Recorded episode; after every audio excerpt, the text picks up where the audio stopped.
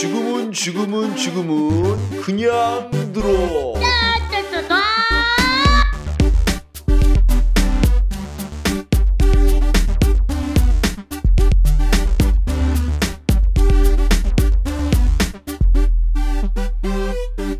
수능 문학사 대충 훑어보기. 네, 이번 시간에는 어, 조선 시대의 가사 문학을 하겠습니다. 가사 문학. 가사 문학은 굉장히 발달이 잘된 관례인데 반면에 경기체가 고려 시간에 배운 경기체가도 어, 조선 시대까지 이제 이어집니다. 근데 그다지 활발하진 않아서 몇 개 작품이 많이 안 남고 이제 사라지게 되는데 어, 대표적으로는 뭐 정극인의 불원곡, 권호문의 동락 동락팔곡 정도 있는데 반면에 이제 가사 문학은 굉장히 발달이 잘 됐습니다.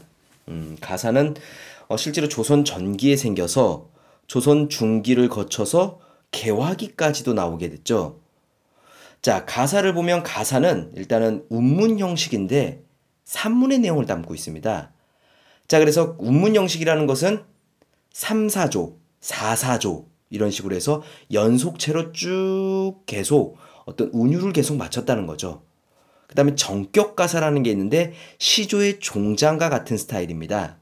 어, 같은 특징을 갖고 있고 자 일단은 이번 시간에는 이제 간단하게 어, 조선 전기의 가사를 볼 건데 뭐 대표적인 사람은 송순과 정철이 있습니다. 송순과 정철 뭐 어, 원래 이제 이 조선 전기 때는 이 한시하고 시조가 굉장히 이제 같이 발달이 됐는데 예, 이런 사람들 송순과 정철처럼 이런 선비들은 이런 한시와 시조로 자기의 어떤 정서를 표현을 하죠. 응축된 정서 같은 것들. 그 당시 때는 어 이렇게 양반들은 시조 하나씩 읽고 한시 하나씩 읽는 게 그러니까 있는 척 허세였습니다. 자, 그리고 가사는 여러 가지 체험이나 흥취, 신념, 자기가 하고 싶은 말들 쫙 풀어서 했죠. 자, 그래서 대부분 조선 전기에는 강호 시가가 많습니다. 어, 강호가도, 강호가도가 많은데 일단 강호라는 것은 강과 호수죠.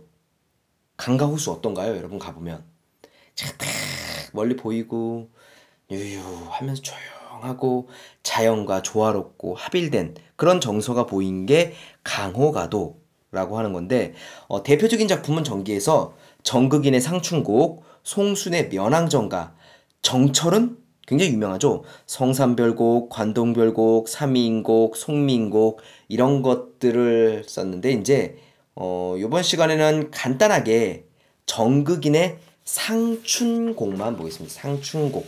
그래서 상춘곡이라는 것은 봄을 어 춤하는 노래죠, 그죠? 봄이라는 게 춘인 봄이죠. 계절적인 배경은 딱 봄이라는 걸 알고 있습니다. 이제 자 정극인은 어, 벼슬을 그만두고 이제 전라도에 내려가서 자연 속에서 안빈 낙도로 이 노래를 했습니다. 지금으로 따지면 어떤 거냐면 어, 고급 관료, 고급 관료가 어, 자기의 이제 임기가 끝나고 정년 퇴직을 하고 연금이 나오면서 연금 나오면서 약간 좀 여유가 있죠. 그러면서 자연 속에서 이제 경치 좋은 데서 이제 들어가면서 헤이고 자연과 내가 하나네라고 하는 여유롭게 사는 그런 모습이 바로 정극인의 상춘곡입니다. 자, 성국일 상춘고는 3단 구성으로 되어 있는데 어, 서사, 본사, 결사가 있습니다. 서사에서는 살림에 묻혀 사는 즐거움이죠. 살림에 묻혀 사는 즐거움. 네, 봄사에서는 본사에서는 이제 봄을 맞아서 자연과 물알체가 됩니다. 하, 내가 자연인지, 그다음 자연이 난지, 그다음에 풍류를 즐기는 거죠. 결사에서는 이제 자연을 벗삼아 소박한 삶을 살겠다. 자, 그래서 편안하고 가난한 삶. 이게 안빈낙도를 추구하는 거죠.